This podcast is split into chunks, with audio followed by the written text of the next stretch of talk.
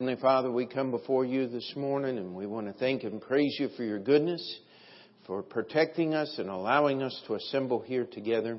Lord, we thank you for all the blessings that you have blessed us with. And Lord, we ask that you would help us to understand that we need to be more dependent upon you and to trust you for every moment of each day that we live. We ask you to bless and work in this service. In Jesus' name we pray. Amen. Please remember.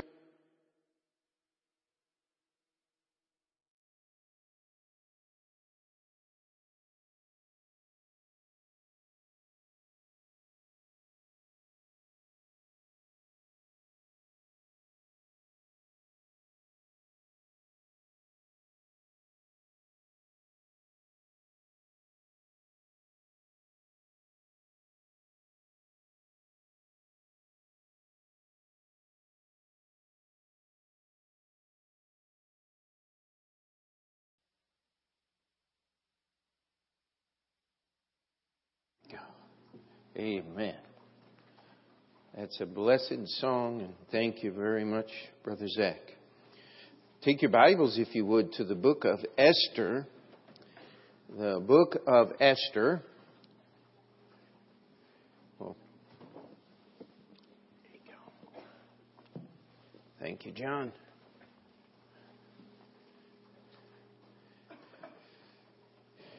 And most of us are somewhat familiar. This is one of the reasons why we do what we do in our Sunday school time, to go through the stories of the Bible. And we'll probably get to the book of Esther sometime towards summer, maybe in the early fall. Not sure exactly when it's going to come in, but it'll be several months down the road. And I'd like for us not to spend so much time on the story of the book of Esther this morning, but on some things that I believe the Lord would have us understand and to learn from the book of Esther. The things that are put in the Bible are put there for a purpose, a reason. There is something that God is trying to teach us and help us to understand. And we'll take a few moments and go through the story, and then, by God's grace, spend the most of our time on the things that I believe the Lord would have us to learn. Before we get into the story, the book of Esther is one of the unique books in the Bible. It is the only book in the Bible where the name of God is not mentioned. And people have said over the years, well, this book really doesn't belong in the Bible because the name of God is not in the book. And I want to challenge you as we go through, God doesn't have to sign his name for us to know that it came from him. Amen. There are so many things in this book that only God could be responsible for. And we're just going to pick up a few little bits and pieces. So verse 1, chapter 1, it says, Now came to pass in the days of Ahasuerus, this is Ahasuerus which reigned from India even unto Ethiopia over 127 and 20 providences. That in those days when the king Ahasuerus sat on the throne of his kingdom, which was in Shushan the palace, in the third year of his reign, he made a feast unto all his princes and his servants, the power of Persia and Media, the nobles and princes of the provinces being before him, when he showed the riches of his glorious kingdom and the honor of his excellent majesty many days, even 180 and fourscore days. So the first thing we see here was the greatness of the kingdom of Ahasuerus. He gave a feast roughly for 6 months. Now, how many of you could use a 6-month paid vacation? I don't think anybody would argue with that. And yet we know that that's not very practical because you got to pay your bills, and you cannot earn money when you're not working. And yet the state of the king was as such the prosperity was to a level that he could literally put the entire kingdom on a 6-month vacation and not have the economy collapse. I mean, could you imagine that? The amount of prosperity that had to be in place for the king to plan such an event. In the third year of his reign, he was established in the kingdom. And so he does this for 6 months. And then he gives an additional 1 week feast there right in Shushan, the palace, probably for all the people that had to work to make the 6-month feast work. And of course, we're not going to get into the details, but he decides that he wants to show off his queen as well as all of his riches. And I don't know about you, but I'm kind of on Vashti's side in this argument. She said no. And which brings rise to an age-old problem. Let's just look at verse 17, chapter 1.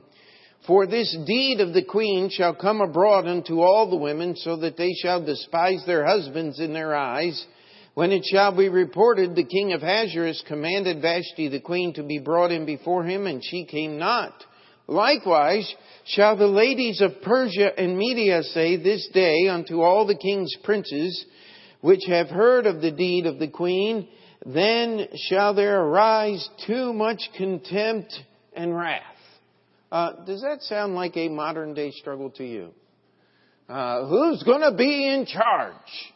And I'll tell you, it goes both ways. The Bible has the answer to this thing. It says, husbands, love your wives as your own selves. If a husband would do that, the wife would not have a big problem obeying. But this was a secular and wicked society, and of course, so the king divorced the queen and set her aside in widowhood for the rest of her life, and then made a decree. And let's look at it here. For he sent letters in verse 22. He sent letters into all the king's provinces, into every province according to the writing thereof, and to the people after their language, that every man should bear rule in his own house, and that it should be published according to the language of every people. I had a guy call me up a while back, and a man I knew, and I understand the reasoning behind what he's trying to do. And he says, We need a constitutional amendment to ensure that parents will be parents to their children. And I said, I'm for parents being parents to their children. But if they're not being parents on their own, a constitutional amendment is not going to solve anything. And every time I read this, we meet in a synagogue, and I'm reminded of some of the funny little stories that had developed over the years. We had one of the former rabbis visit, and he and his wife and another gentleman were with them, and they said, "We want to know what you did in the basement." And so I explained to them how that we got rid of the rotten floor that was down there and poured in 3 inches of concrete, and had a crew come out from our home church in Cleveland to do a lot of the labor there. And all of a sudden, Mrs. Rabbi just lit into Mr. Rabbi. "I told you that's what we should have done. You wonder." And I mean, she read him the riot act. And I'm sitting here going, this is so great. Some of you remember there used to be walls down the sides. And they made the ladies sit on the sides. And the rabbi that took over was officiating the sale of the property. He said these guys were so nuts in running the synagogue, they wouldn't even put the lady's name on the deeds to their grave. They put it under the husband's name or their father's name. He said, "I had to send somebody out to the graveyard to look up the names so I could find out who was buried where in the records."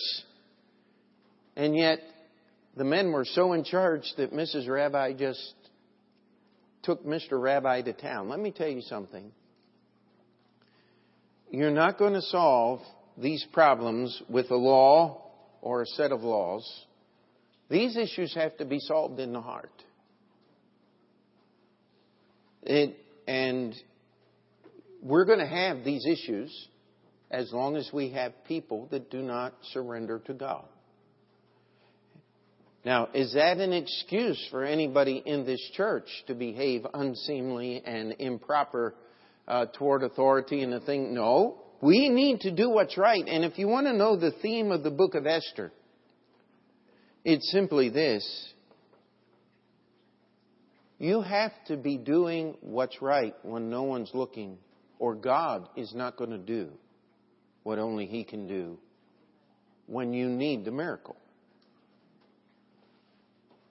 You think you can get away with it now, and maybe you will, but there's going to come a time when you're not going to get away with it. And so we have this going on in this struggle, and in this struggle, the position of queen is vacated, and the king is sitting there. And of course, you have to understand that this was a Persian kingdom, modern day Iraq. The stories of the harems and many wives and all of that. I mean, so much of that came from this part of the world. And this was a great king, but the office of queen had been vacated, and so Ahasuerus is sitting there going, wow, what am I going to do? And they said, well, let's have a beauty pageant. And we're going to get together the most beautiful young women in the kingdom, and you're going to get your pick, king. And you read that story there in Esther chapter 2, and you're sitting there going, what man in his right mind would want anybody that he knows to be participating in this thing? We do not know whether Esther was picked to be a part of this, or whether Mordecai was sitting there in the background pulling strings and making sure that the right person got to see Esther and that she was picked to be a part of this thing. The Bible doesn't tell us that.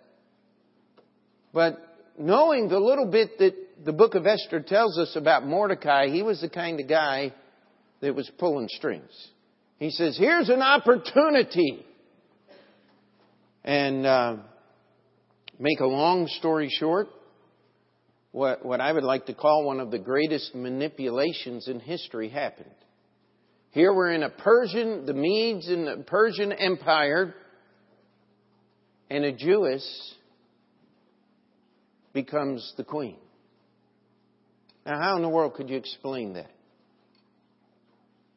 I mean, we believe that God's unseen hand was moving in all those events. But I believe, too, that Mordecai was moving in all those events. That he was there trying to work this thing out. And I'm sure that he was doing everything in his power. And you read the story there, how that Esther was involved in all of these months of purification and perfumes and all of this. And yet the night before she went into the king, she required nothing but was already given to her. I'll tell you something. There is something to be said for innocence and simplicity. There's just something to be said for it. We live in New York City here, of course, and we're supposed to be the definition of society and all of these things. But I'll tell you something, there's something to be said for innocence. For just not knowing a lot of things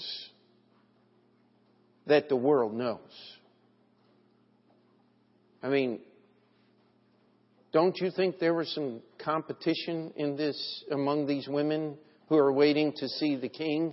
And I mean, there was all kinds of stuff that we would not even want to think about going on. But Esther somehow kept herself apart from all of those things. How in the world did that happen? How do you live in this desperately cutthroat situation? Because if the king did not choose you to be queen, guess what? You got moved to the second house of women, and you're going to spend the rest of your life living there almost in widowhood. That's the way things worked. This was not a win-win situation. If you lost everything. You lost your entire future.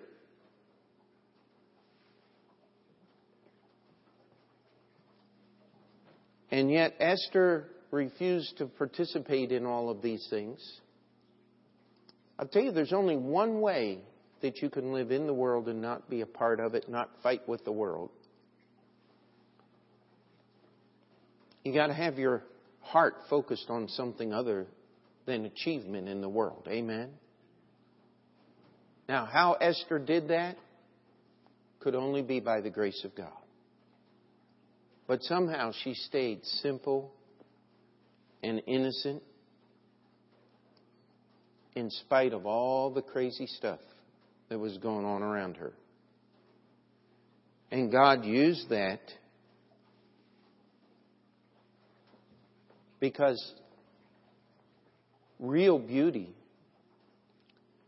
is not in what you look like after your makeup is on. Now, ladies, if I offend you, I'm sorry, but real beauty is something that is there all the time. My wife is taught on the meek and quiet spirit. That is not welcome in New York City.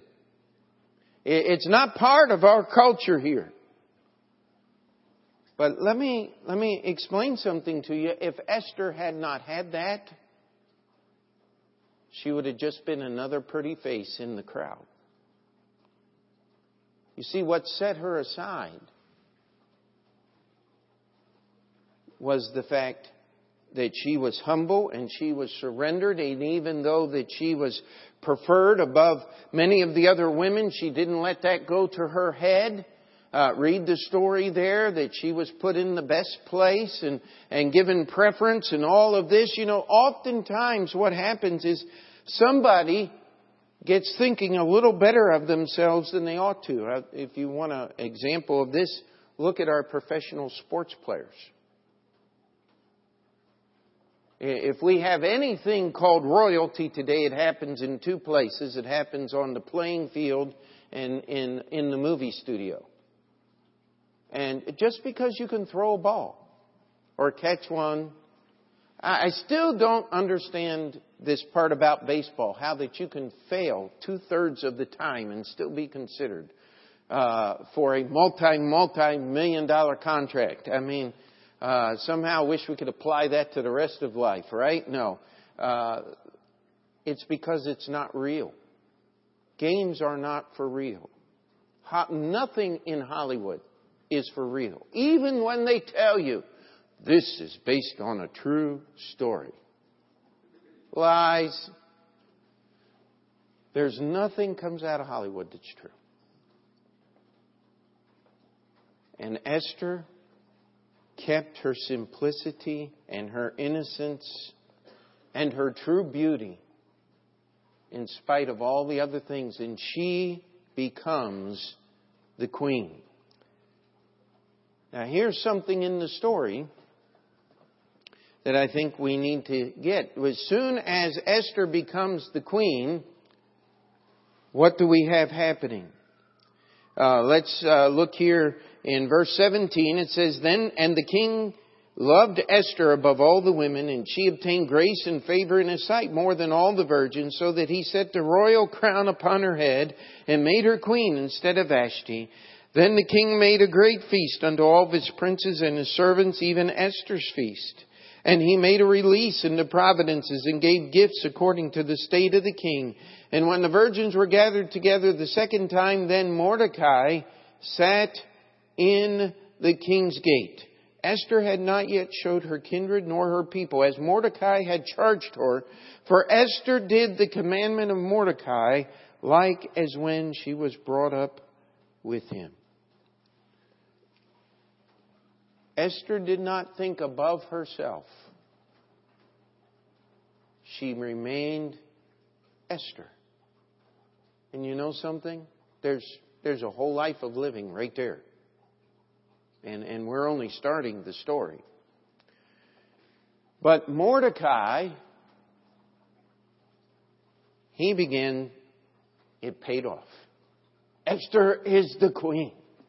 We will have peace as Jewish people, because no matter what happens, all I got to do is I got to get Esther to go to the king and we're safe. Is that ever true? I mean, remember the parable Jesus told of the rich fool.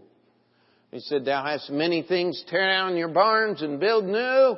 And he said, "Eat, drink, and be merry, for I have things laid up for many years." And God said, "Thou fool, for this night shall thy soul be required of thee." You see, Mordecai thought, we're in the gravy. That's what they said in Maryland. When you got lots of gravy, you're doing very well. And he said, we've got it. We're settled. I'm going to sit in the king's gate. And then something else happened. As Mordecai was sitting in the king's gate, he was not just twiddling his thumbs and saying, "Everybody look at me." Two of the king's chamberlains, the men that kept the door that had access to the king. So you have to understand that the gate was a huge area. It was the court. It would be the equivalent of what you and I call City Hall today. There would be hundreds of people in the gate at any given time. And when the king would give judgment and rule and give decrees, that's where he would often go to do it. So this was not just a door into the city. This was City Hall. This is what Jesus meant when he said the gates of hell shall not prevail against his church.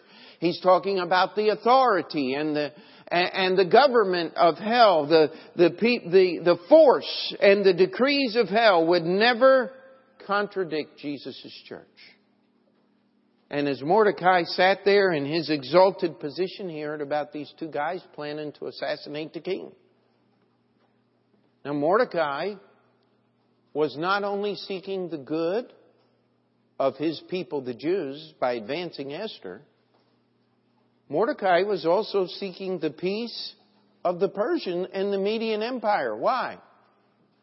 Because Jeremiah, I believe it was, had told them that this captivity is going to be long, and you seek the peace of the place where you're sent so that it'll be well with you.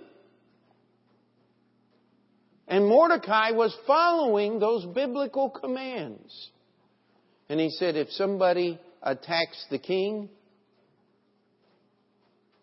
we're going to have problems. There's going to be unrest. And not only that, my daughter, he raised Esther as his daughter. She was actually his cousin. He took care of her. She would no longer be queen. And so he sent the message to her, and she sent the message to king, and the inquiry was made, and Mordecai's name was written down in the book as the man who saved the king's life. And you know what the king did? He got up the next day and went on with his business as if nothing ever happened. And you know what? There's a lot of people when they don't receive recognition and due reward for things that they do, they get bitter and upset and all of that. You know what Mordecai didn't? He just kept doing what was right. You see, God had this whole thing all planned out already. He knew exactly what was going to happen. You see, anytime we get complacent and we get satisfied and we get to a point to where we think everything is working good, we've just opened the door for the devil to step in. In the book of Esther, his name was Haman, the Agagite. How many of you remember where that name Agag came from? We just had it in Sunday school a few weeks ago with King Saul. He was supposed to kill all the Amalekites. And he saved the king. And what was that king's name? Agag. Now, this was hundreds and hundreds of years later. And I can't prove that there was some connection, but would you willingly take the name Agagite? Not me. I mean, you almost gag when you say it. But, I mean, there was probably a connection there somewhere that this Haman was an Amalekite. Maybe the great-great-great-great-grandnephew of Agag or something like that. And he took that title and he hated the Jews. And he was promoted. And the king had made a commandment and said, everybody must bow and worship Haman. Well, Haman loved that. Now, you see, the Bible tells us honor to whom honor. But worship is something that belongs to God. Amen? It is not wrong to honor people that not only deserve it, but hold a high office. Do not disdain our president just because he is wrong about so many things. Let me tell you something. He is still the president of the United States. I didn't like it when they called President Bush. Bush said this and Bush said that. No, that's demeaning the office. We shouldn't do that. But we don't worship the president. We don't worship the government. We worship God. Amen. And Mordecai said, listen, I can give you honor, but I can't worship you because I'm a Jew and that belongs to God. Haman didn't like that. And someone said, well, what if Mordecai had been just a little nicer, maybe things would have been different in the book of Esther. Well, let me explain something to you. Compromise never solves a problem. You cannot solve a problem by compromising. If you want to study it in history, study the issue of slavery in the United States. They compromised and compromised until 600,000 Americans died. Then slavery was abolished. There wasn't much compromise on the battlefield, my friend. And there is no compromise in our service for God. And Haman thought not only to get rid of Mordecai, but he would get rid of all the Jews. You see, there's an issue here that we call pride. And any time you allow pride into your life, you're inviting the devil himself to come in and guide you in your decision making. And Haman became the single tool in his hand trying to destroy all of the Jewish people. Well, Mordecai says, Esther, do something.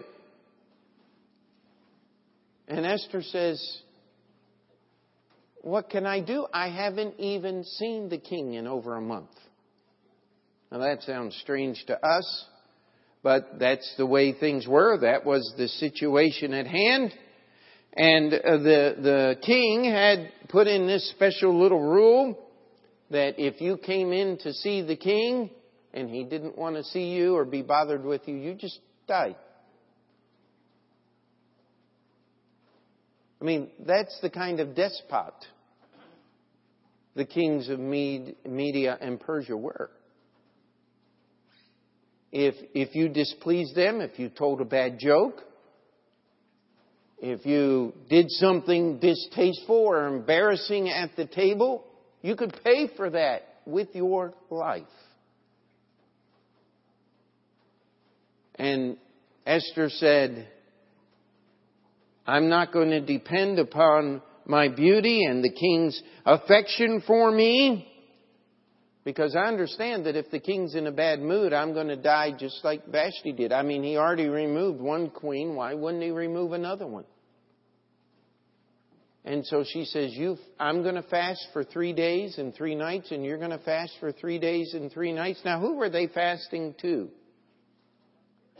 I mean, God's name's not mentioned in the book, but it certainly wasn't the gods of Media and Persia. They were Jews. It was the God of the Bible. They were fasting and praying and asking and entreating God. And I just love the way the story works and how God put everything together, because even if Esther had gone to the king the first day and said, "Save my people," things wouldn't have worked out very well. But Esther, being a woman, she walks up and she touches the tip of the king's scepter and says, "I want you to come to a special luncheon I've prepared for you today." "Well, what do you want, Esther? What do you want?" "Well, if you come to our special banquet that I prepared for you, I'll tell you." And so the king comes and says, "What is it, Esther?" I mean, he's just like a little boy. And ladies, don't do things to manipulate, but you can get what you want if you do it the right way. I mean, and Esther comes, and the king and Haman are there, and they're having a great time. He says, "What is it? What is it?" He says, "My first request is that you would come back tomorrow, and then I'll tell you." I mean, talk about building anticipation. And the king is just sitting there going, okay, tomorrow. And so the king is there taking care of all the other things and goes on about the business of state. And that night, he can't sleep. Do you know, if this didn't happen in the order it happened in, the story could have been completely different. Read the story. The king already had great anticipation, and he couldn't sleep. And so he said, "Bring me something boring to read. The records of state." And so they're going through here, and says, "On this day, the king took in so much money." And the king goes, yeah, I like that part. And then they get to the part where it says, "And two of the king's chamberlains sought to lay hands on King Ahasuerus, and Mordecai, the Jew that sits in the king's gate, found out about it and reported to Esther, the queen, who certified in Mordecai's name. And the king was able to thwart their efforts." And the king's going, "Whoa, wait a minute. I don't remember that." He said, Did I ever say thank you?" And of course, the people who were reading the records couldn't say, "Of course not." But that would have been the actual result. I mean, why would the king say thank you for anything? He was the king, you know. And they said, "No, nothing has been done, O king." And the king goes, "Wow, I got to do something." And we can tell what kind of king he was, because he can't think of anything himself.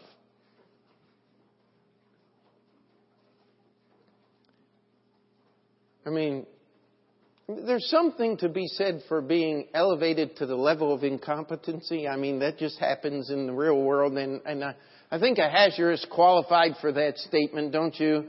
He says, "Wow, I can't even think of how to say thank you. Who's in the court?" Now, while all this was going on, God had used Haman's invitation to the banquet and the king's assent to Haman's plan for the destruction of the Jewish people. Everything that Haman wanted, he got. Except one thing. Mordecai the Jew. He will not give me reverence, worship, that the king's commanded. And so his family comes up with an idea. "Let's build a scaffold 50 cubits high." That's 75 feet. 7.5 stories tall. Why would you build it that high? So everybody in the city could see the dead body hanging there and know the power that belonged to this man named Haman and be afraid of him. And so how do you build a 75-foot scaffold in one day? I mean, you got to have a whole crew of people up there. I mean, it's not just two sticks of wood. I mean, this was something that had to be supported and strengthened and made so that it wouldn't collapse. And if you're going to hang somebody, the hangman's got to get up there too. I mean, there had to be a platform up there and all kinds of things. And Haman is getting this thing all built, and he apparently gets it all built in one day. And he goes in. Maybe now it's 2 or 3 o'clock in the morning, and he's got everything in readiness, and he goes in to ask for the life of Mordecai. And the king had just finished reading how Mordecai had saved his life. Who but God could work that out? If it had not happened that way, what would be the impetus or the reason for the king to save the Jewish people? See, Mordecai had been faithful not only to God, but unto King Ahasuerus and to Esther the queen. He had been faithful, as the Bible says, in all his house. And so the king's sitting there and he's going, "Hey, Haman, what should happen to the man whom the king delights to honor in?" Now, of course, Haman only had one thought. The king has promoted me. The king has given me everything I wanted. The king has allowed me to come to the banquet with him and the queen alone. The king has done it. Who in the world would the king like to glorify more than me? You know, this is what pride always does, isn't it? And he says, "Man, what would I like to have done to me? Ah, there we go. I would like to wear the king's clothes. Bring one of the robes of the king and put it on me. Oh, that would feel so good. And let one of the king's mighty princes," not just the normal guys, I mean one of the top-notch guys. And I'm sure that Haman had already thought that maybe Memucan or one of those guys would be the man to lead him through the streets of the city of the palace of Shushan and proclaim before him and let him ride on the king's own horse and all of these things. And the king looks at him and says, "Hey, take everything and go find Mordecai the Jew that's in the gate and do it to him." I love what it says here. Look at verse 10 of chapter 6. It says, "Let nothing fail of all that thou hast spoken." So everything you said, I want it done. I want it done right. And so Haman is there proclaiming, "Thus it is done to the man whom the king delights in." But I want to kill him. But he knows that Mordecai is perfectly safe now. There is nothing that he can do. He goes having his head covered, and Mordecai is just sitting there going, "Wow, this is pretty cool." But the best part had yet to happen. Because no sooner had Haman got home and finished crying like a little baby to his wife and his counselors than the messengers from the king take and usher him into the presence of the queen. And the queen is there, and the king has built all of this anticipation. "Now, Esther, you made me wait 3 days. Now, I want to know what it is." And she says, "I just want to live. And my people." And the king says, "What?" He said, "If they had just sold us for slaves, I wouldn't have said anything. But the wicked enemy wants to kill me and kill all of my people." Now, here's the king that had just given a 6-month vacation several years back. This is like the 10th year. About 7 years have passed. And he's sitting there going, "Who would try to kill my queen in the palace? Who would try to take the people of my queen and destroy them. Who in their right mind would have that kind of power against me?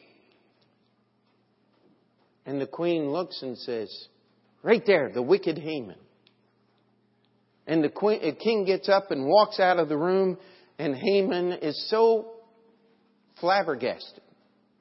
He stumbles over himself and ends up falling on the couch the queen's sitting on. And so when the king comes back, there's Haman laying across the couch on which the queen's sitting, and he goes berserk. And the guards come in, and they put the hood over Haman's head so that the king never has to see it again. And one of the guards that says, you know, Haman here built a gallows 75 feet high in his backyard to kill Mordecai, who has spoken good for the king. Now the king understands that Mordecai, as a Jew, was nothing like Haman defined them to be, but it actually saved the king's life. And Haman is killed, and Esther again pleads with the king, and the king says, listen, the laws of the Medes and the Persians cannot be changed. But Mordecai, here's my ring, write whatever you want to reverse it. See, people say things, but they don't really mean what they say. Isn't that true? The laws of the Medes and Persians were reversed. And to this day, the Jewish people celebrate the Feast of Purim, which is out of the book of Esther, celebrating the fact that God saved them from destruction. You know what? The book of Esther belongs in our Bible. Amen. Now, I don't want to be long, but I want us to think about a few things. As believers in Jesus Christ, we're not part of the world system in which we live. Amen? We're to be in the world, but not of the world. Let's be careful. And of course, I think I could preach a whole sermon on this one subject. Let's be careful, as Esther was at the beginning of the story, not to try to compete with the world, even though we're living in it. You know what? It won't hurt you. Jesus said it this way, be harmless as doves and wise as serpents. You know, we got to put our faith and trust in this book called the Bible and stop trying to compete with the world. That's one of the reasons why, by God's grace, we'll never have a rock band up here on the platform, because we're not competing with the world. We're not going to try to trick you into coming to church. I hope and pray the only reason you're here is to hear the preaching of God's Word and to sing songs in praise to Him and be challenged from this book to allow God to change who and what you are so that you can serve Him better during the coming week. That's what church is about. And we need to be careful. You know, Esther obeyed Mordecai, even though she was a grown woman, and as far as we understand, Mordecai would have been at least in his 80s, if not his 90s, or even over 100 years old at this point. He was in Jerusalem 70 years prior to the Medes and Persians, and Ahasuerus is down the line just a little bit there. And so we have Mordecai as an ancient man. And Esther is a young, beautiful woman who could have taken advantage of all the things that she was given to have her own way in this world and refused to do so. She simply obeyed Mordecai. You know what? There's something to be said for simple obedience to the Word of God. Amen? It's not a complicated thing, my friend. And yet it has incredibly complex and far-reaching ramifications. The entire government of the Persian and Mede Empire was influenced by two people who tried to obey God's word. How many of you would like to see things change in the United States toward the right? Well, I'll tell you what. It's not going to happen because of legislation. It's not going to happen because of the Supreme Court. You need to be praying that the Supreme Court makes the right decision. But I have no faith in the men and women that sit on that court to make the right decision. God's going to have to move their hearts. And we're talking about the issue of sodomite marriage that's before the court this session. You need to be in prayer about that. But even if the court makes the right decision, that's not going to solve the problem. I'll tell you what will solve the problem. It's when my people, which are called by my name, shall humble themselves and seek my face and pray. That's when God will work.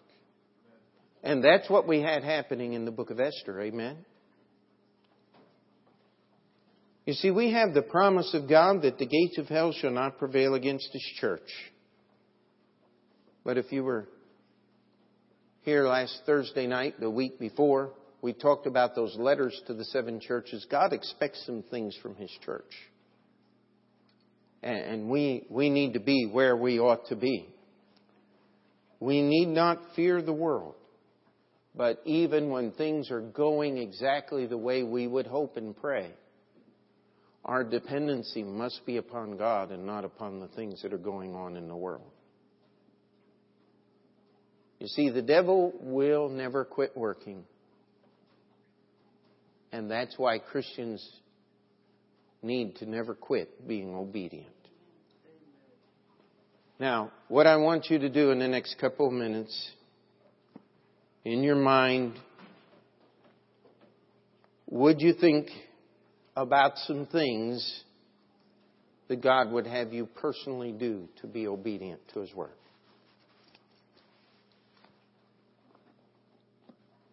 Could I give you a hint?